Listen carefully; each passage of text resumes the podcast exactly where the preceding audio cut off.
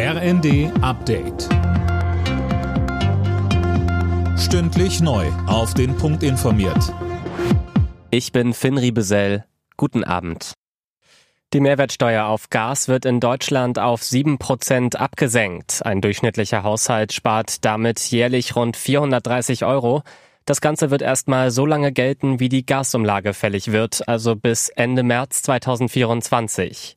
Linken Fraktionschef Bartsch sagte dazu. Ich bin ganz froh, dass es überhaupt Bewegung gibt. Man sieht allerdings, dass es keine Gradlinigkeiten mehr bei der Bundesregierung gibt. Schon heute stellt sich der Kanzler kurzfristig hin und verkündet diese Mehrwertsteuersenkung. Sie ist richtig, aber ich erwarte jetzt ein Gesamtkonzept, was dem Deutschen Bundestag vorgelegt wird und was vor allen Dingen zeitnah für Entlastung sorgt. In Deutschland sollen sich Menschen ab 60 Jahren die vierte Corona-Impfung holen. Das hat die Ständige Impfkommission jetzt empfohlen. Dadurch sollen besonders gefährdete Menschen noch besser vor schweren Corona-Erkrankungen geschützt werden. Die Lage auf dem Ausbildungsmarkt hat sich noch einmal verschärft. Über 40 Prozent der Betriebe konnten im letzten Jahr nicht alle Lehrstellen besetzen, so der Deutsche Industrie- und Handelskammertag. Vor allem in der Gastro, bei Speditionen und in der Industrie fehlen Azubis. Einer der Hauptgründe Corona.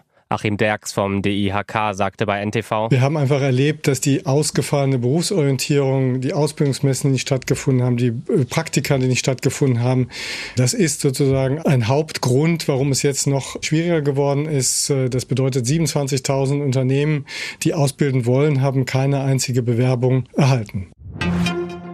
Deutschland soll Fahrradland werden. Das hat Bundesverkehrsminister Wissing beim Verkehrsgerichtstag in Goslar betont. Er setzt auf mehr Fahrradparkhäuser an Bahnhöfen und mehr Radwege. Vielen Menschen sei Radfahren einfach zu unsicher, so Wissing weiter. Alle Nachrichten auf rnd.de